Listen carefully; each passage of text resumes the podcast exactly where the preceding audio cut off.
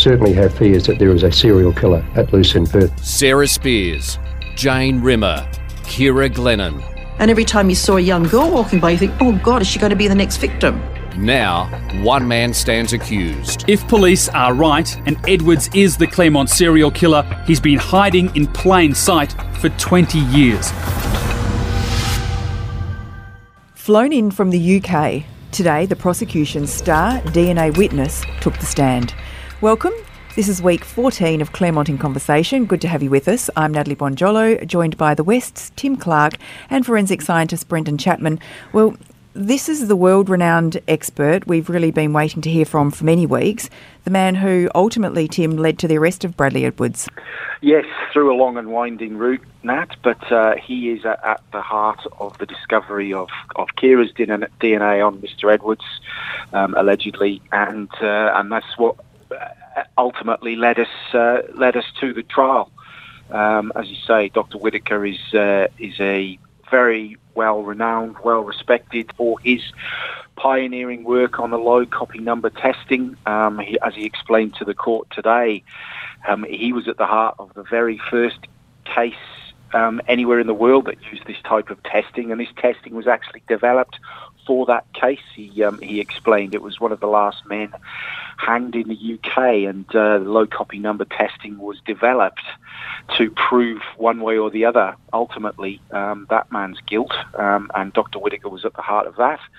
And uh, then he was at the heart of the research and development and, de- and, and, and development of that testing over many, many years. Um, it's been used in lots of other cases, lots of other high-profile cases, uh, uh and, and, this one obviously being the latest. Um, and he was uh, deemed so important by the prosecution that he was flown over the week over the over to Australia over the weekend, and uh, gave or began to give his evidence in person this morning.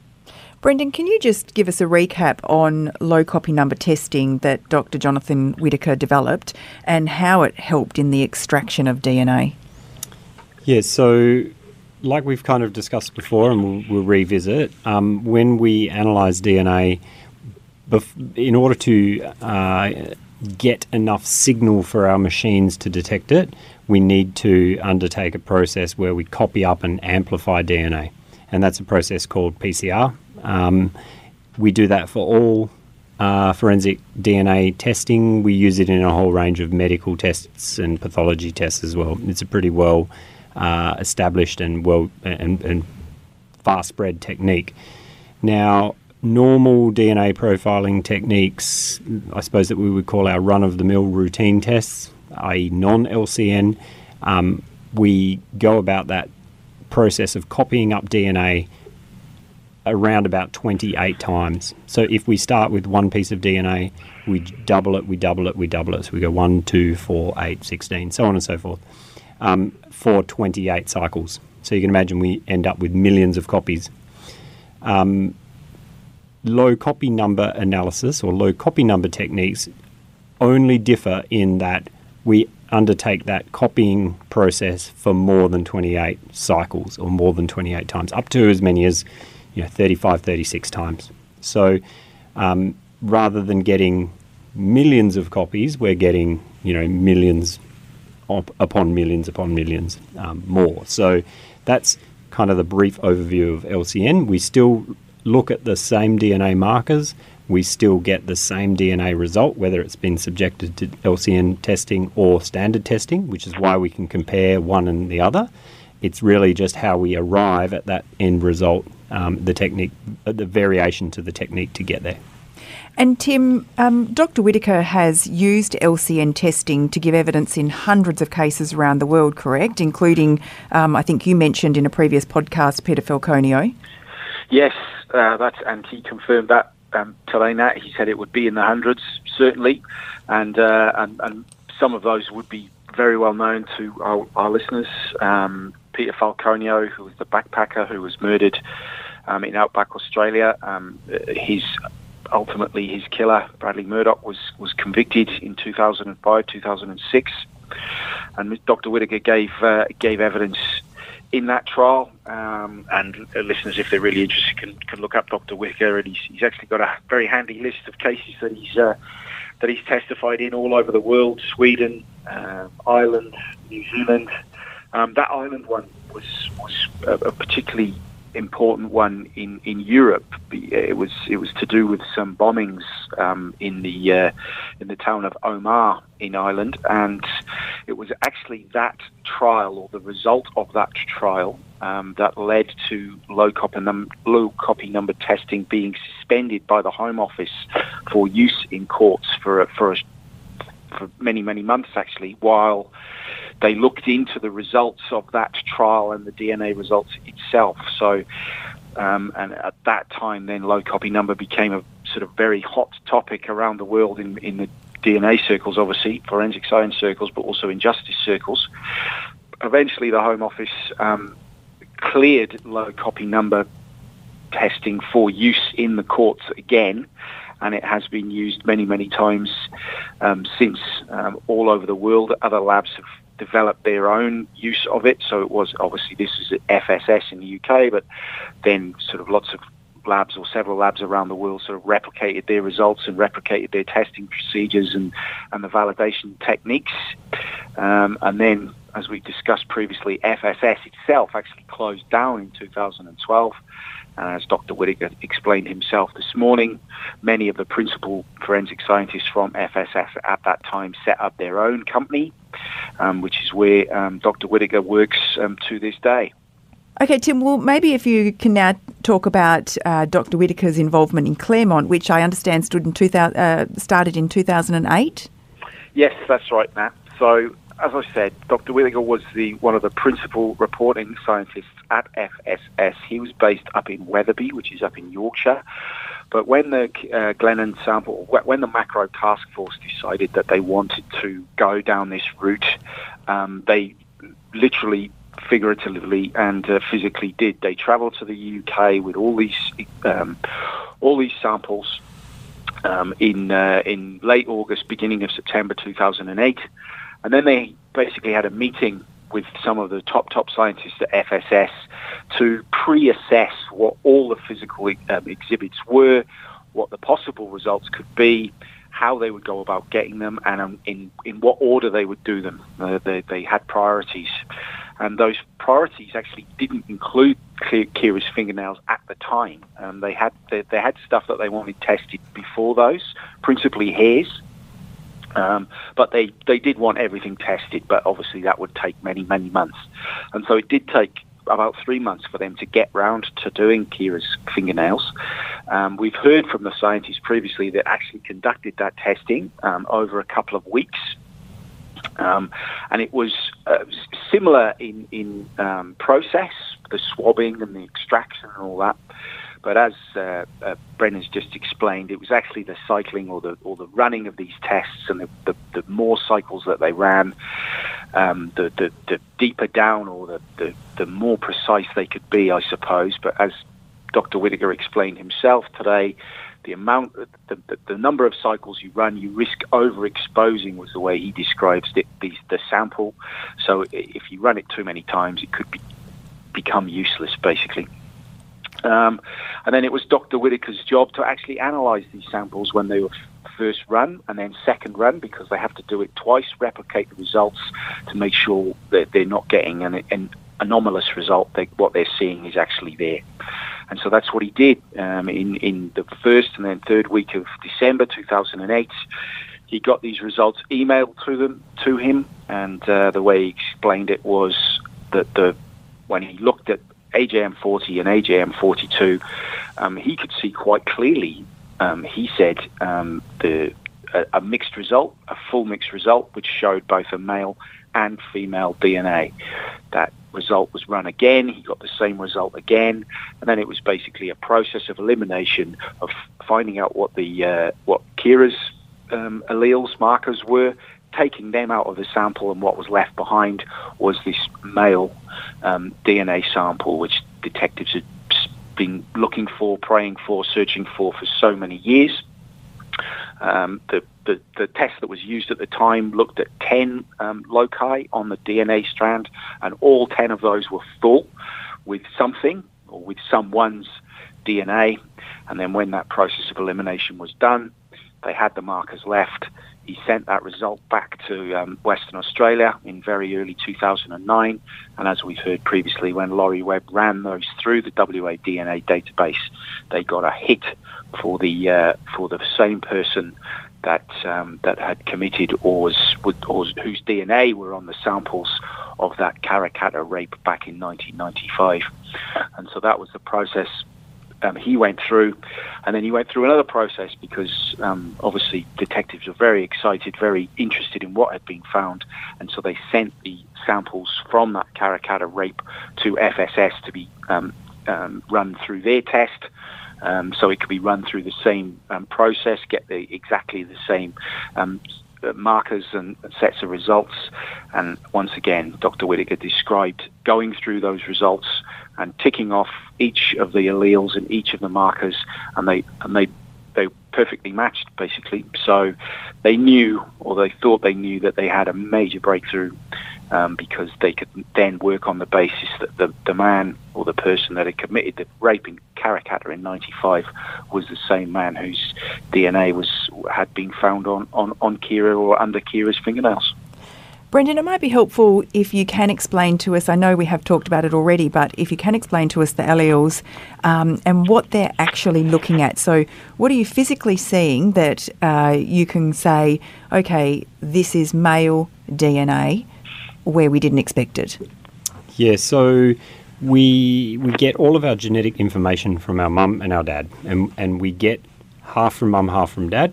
Um, so when we look at these these markers or these um, loci, as, as, as you're hearing, um, we're identifying fragments of DNA that coincide with that derived from your mum and your dad. So um, you you will have so e- each one of those are called an allele. So you will have two alleles, one from mum, one from dad. Now, in a forensic profile, uh, we're referring to those as uh, an allele designation, or, or, you'll you'll be familiar with the 10 or 11 or 12, um, or whatever the number is that, that we call that allele. What that number actually means is we're looking at a region of DNA that has an element that repeats throughout it. Now, to try and keep it as simple as possible, um, we all we, kind of know that DNA is made up of these uh, small nucleotides or nucleotides that we know as our A, our T, G, or C. Those those um, characteristic letters that you come to know as being the DNA code. Um, so, to use an imaginary mar- marker, for example, or an imaginary uh, locus or loci is the plural, uh, we might have a repeating element of AATG, AATG, AATG. And it's just a factor of our genetics that we have these areas that this repeats a number of times. So when you're hearing in a, in a court case or, or a forensic profile this number 10 that goes with that, that means in that person, that sequence was, that little sequence of nucleotides was repeated 10 times. So in, in you, it might be repeated 10 times. It me, in me, it might be repeated 12 times, which is what gives me a 12 in my profile and, and someone else a 10. Now, when two people uh, come together and, and, make a baby, um, they pass on those alleles or those repeated sequences to their offspring. So we get one from mum and one from dad. Now, if by coincidence mum and dad both have 10 repeats, they get 10 10. If mum and dad have different a different number of repeats, it might they might get the 10 and the 12. When we look at a DNA result that, that comes off our analyzers, we, we visualize it graphically as these peaks, um, which, which it's hard to explain, but are just like vertical kind of uh, bits of signal that you see on what we call an electropherogram that indicate whether there's a 10 or a 12, for instance. Um, and that becomes the DNA profile of that person. So they're what we call the alleles, are the 10 and the 12, if that makes sense. Yeah. Um, Tim, it was very interesting when Dr. Whitaker was asked about what condition the DNA was. This is the DNA of the male profile and the DNA of Kira. When he was asked what condition that was in. Yes, that, so um, this um, it goes to several questions, uh, and it also goes to a question that we've been asked a lot by the listeners um, about the possibility of, of, of other DNA being on both Jane and Kira's body and why it wasn't there. And and Dr. Whitaker was asked about uh, a, a, technical way that they can show or see in these um, DNA peaks that Brendan's just explained, and the way they uh, um, decrease in height from left to right, which has been shown or known in court as a, as a ski slope. And the way he explained it was if you see them reducing in height as they go along, it means that it's a degraded piece of DNA, and that degradation can, can take several forms and, and be caused by several things, including light, heat, humidity, and also, as we've heard previously, that Dr. Whitaker confirmed, decay or putrefaction, or in this case, the decomposition uh, of both Jane and Kira, which we know is quite advanced in, in both of them. And, uh, and, he, was asked um, through this actual um, EPG, this, this, this um, ladder of spikes that we were looking at on the on the court screen, whether he could see that, that degradation there, and he said in, in in in both cases or both EPGs, both runs, he could see it, and then he was asked what he could make of that, um, and and his answer, uh, Brendan, surprised you, I think.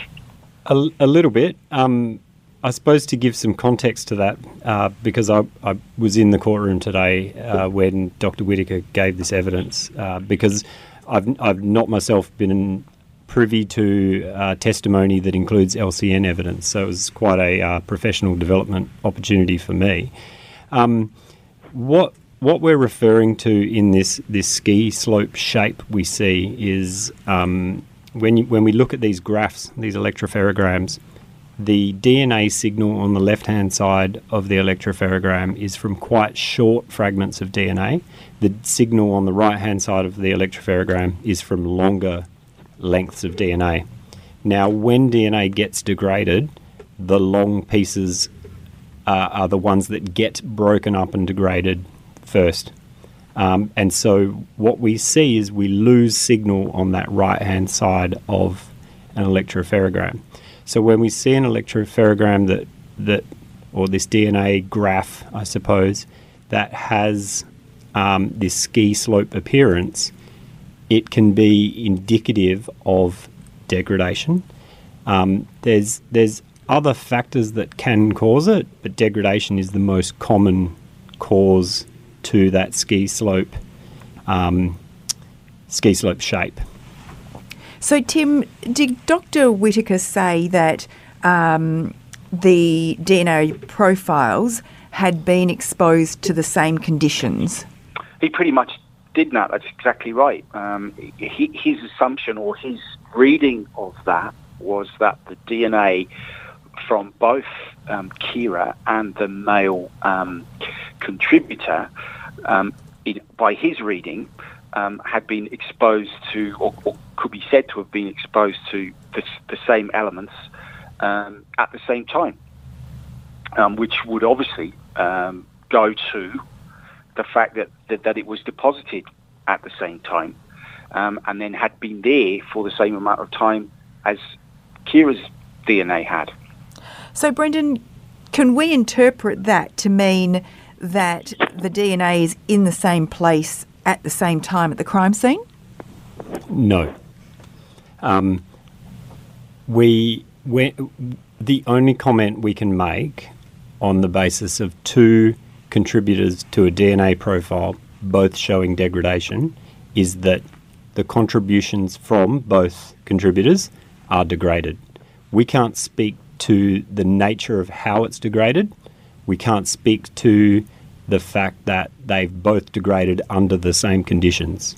That's that's an inference that I, would never be willing to make, um, and I don't think anyone, any forensic biologist, would be able to make. Um, all, all we can infer from that is that both contributors, the DNA from both contributors, is degraded. So, if you have a DNA sample which has been collected quite quickly um, and stored in a freezer, and you have a DNA sample that has been exposed to the elements, do they look quite different in this ski, slope situation? Yeah, they do. Um, a, a pristine uh, DNA sample, something collected quite fresh, like say for instance from a swab from, from your mouth, um, that's stored well um, and extracted, the DNA is extracted from it, we wouldn't expect to see degradation in a sample like that. We would expect to see a reasonably even balance from the left hand side of the electropherogram to the right hand side, similar peak heights. We, we do get, you know, it, it's, it's not an exact science per se in in that how much ski sloping indicates how much degradation. It's just it's just an indicator, um, and a pristine sample we would expect to see a reasonable amount of balance across all loci, and that's the sort of thing we're looking for when we when we analyse a DNA profile. Is is the uh, the, the, locus to locus or, or, the across loci balance that we have um, of peak heights of, of the signal. Right. Uh, Tim, fast forward to 2016, and um, Dr. Whitaker was asked uh, about when he was asked to cross reference the DNA with some DNA that he was sent from Edwards. Yes. Um, so, uh, as uh, Dr. Whitaker quite rightly pointed out, he might well have found this male DNA uh, in 2008, or certainly interpreted the results that way, and then got the uh, and then got the Karrakatta samples and found the same match, but like um, everyone else, they still didn't have a name. They just still didn't have anything, uh, a, a, potential source to compare it to.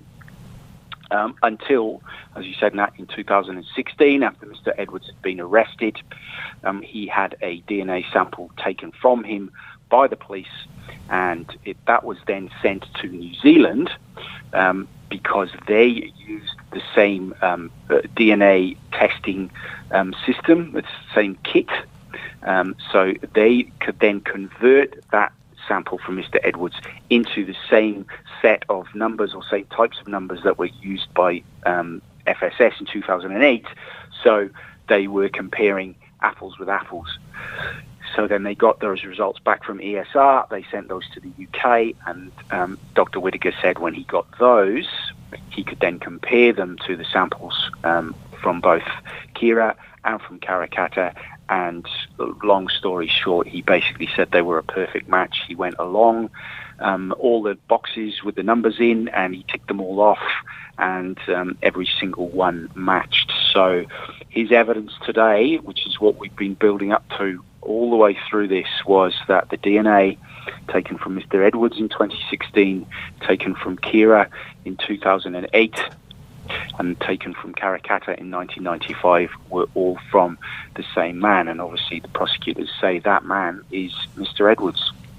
And it was interesting that uh, he also said to the court that because in 2008 they didn't know who the male profile was, he talked about there being no bias in the results.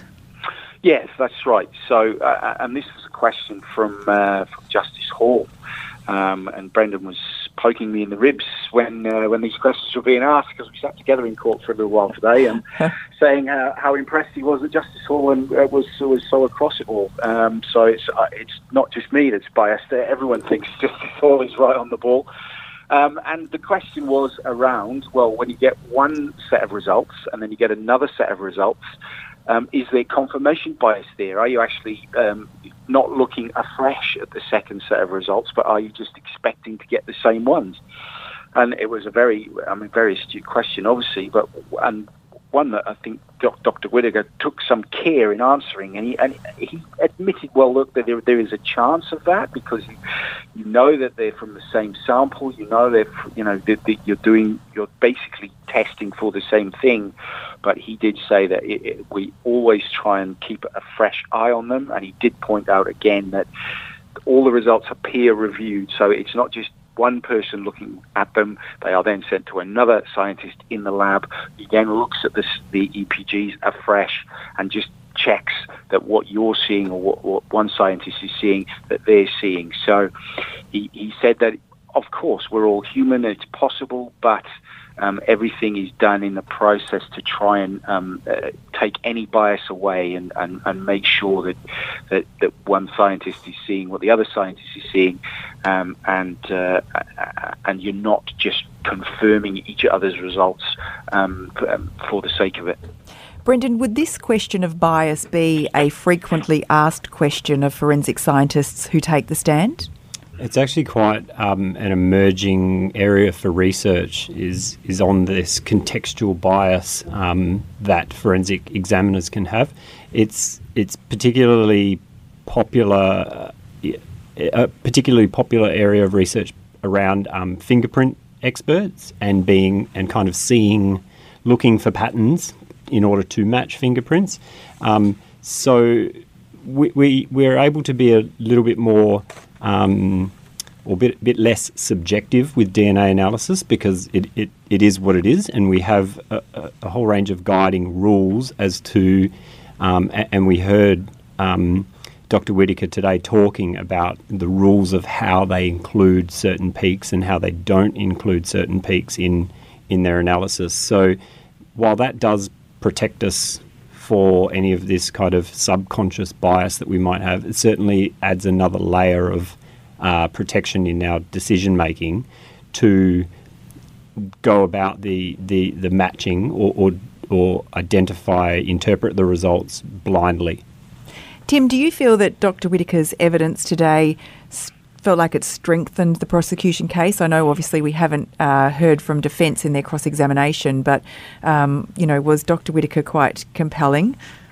Well, he was certainly quite unequivocal in, in, in how he made the comparisons of the results now uh, in terms of all of them, in terms of going from Karrakatta to Kira and then to the, the reference sample. He was absolutely unequivocal, and and it was also interesting that even though they were using this low copy number technique, which was it was specifically designed for tiny pieces of DNA. Um, he said a, a, couple of times that they were that the results when he got them were, were, were they were very clear. They, uh, unambiguous. He didn't have any any, any trouble pointing or, or picking out the, the the the X and Y chromosomes, for instance. So he, he said it was quite clear to him from from the very first test that there was something there, and even um, the, the the scientists who actually ran it um, before Dr. Whitaker had even seen it had noted FM, which stands for full mixture, which stands for there were you know there were a clear, two clear contributors to it. Um, you'd be worried as a prosecutor if your star witness wasn't a good witness for, for yep. your case. But I mean, given, given his given his um, his background in this area, given his experience, given the cases that he's worked on, um, and even with, I suppose, Brendan, a little bit of the contentiousness that has gone along with this this technique, um, uh, you, you can't help but think that it's going to help the prosecution case or be a very strong plank that the prosecution will um, will eventually lean on. Uh, given that, as I say, they were looking for tiny, tiny bits of DNA, and the, the, the results would um, seem to suggest, even though I'm not an expert, although I feel like I'm becoming a part expert, um, that they, they, they were strong, the picks were big, um, and they were able to be um, uh, replicated and duplicated um, when they were run again um, a week later. We'll have you enrolling at Murdoch University's forensics course very soon. well, Tim? if Brendan will have me. of course, Tim. So we have some questions for you, Brendan, from listeners. From David, is there any doubt regarding contamination of DNA? Why not simply take a new scraping sample from Kira's nails and do the tests again? That's a that's a very good question. Um, now, if we're talking about contamination and we're talking about contamination relative to a fingernail, um, firstly, we we don't have well we don't entirely know where contamination has occurred. So we we've got a whole range of, of ways to um, try and troubleshoot working out where a contamination has occurred. But um, in a situation where there is contamination and it's a sample from a fingernail, it's not to say that the contamination didn't occur at the point of collect- collection of the fingernail or that the fingernail itself doesn't contain the contamination. Um, it's also a question of well, what is contamination? Is contamination DNA that is placed or, or, or found finds its way onto the exhibit after the offence, or could it be contaminated by socially, you know, that, that exhibit, like a fingernail, coming into contact with DNA from a person incidentally in public before um, the offence? But let's answer the second part of the question, which is why not simply take a new scraping or sample from the nails? Well, um, firstly, when we take a fingernail scraping, as in when we collect the material from under fingernails, we're, we're running a swab underneath the uh, or the undersurface of a fingernail. Um, so if there is any biological material there, we're removing it, which means we can't go back to those those fingers um, and do that again, or we could, but we should have done it effectively the first time and recovered it all. The other side of it is if we're collecting fingernails by clipping them off um, and then analysing them, that we we consume the nail itself um, through most analysis types, and, and this is the case with all uh, or, or, heaps. Most forensic uh, samples are that when we choose to extract the DNA from it, we, we get one go at that, and then that's it. Um, in saying that, once we create that DNA extract, that is a liquid extract, and we can dip back into that multiple times. So we can we can test that, we can test that again, we can test that ten years later, um, and, and that's exactly what's happened in this case, where things have been tested by various different uh, organisations, various different countries, in, and in a lot of cases they're dipping back into the extract because you can't go back to the, the physical sample itself. It also explains why the pristine samples that had been unopened were so important in this case. Yeah, yeah that's exactly. right, Matt. And uh, I'll just add to that. Obviously, AGM 40, which was Ciara's thumbnail, that was the pristine one. That was the one. That was the one that had never been opened. But the reason that it had never been opened was that various scientists over the years had looked at it and said it was debris only, not suitable mm. for testing, because the nail was so small and there was so little nail left um, that that was all they could uh, that, that, that was all they could get during the, the post mortem, and we've discussed that previously. We haven't seen the video. The judge obviously has when the um, the forensic um, assistant in the lab really struggled to get anything from from Ciara's thumbnail at all because it was so torn, because it was so small. Um, I mean, obviously, in an ideal world, you'd love to go back and, and get some more, but in this case, for various reasons, um, uh, it, it, was simply impossible. And, and, Dr. Whitaker reinforced that today by saying that, that, that they pulled, they, that they even had to pull the two nails because there was so little of it to test.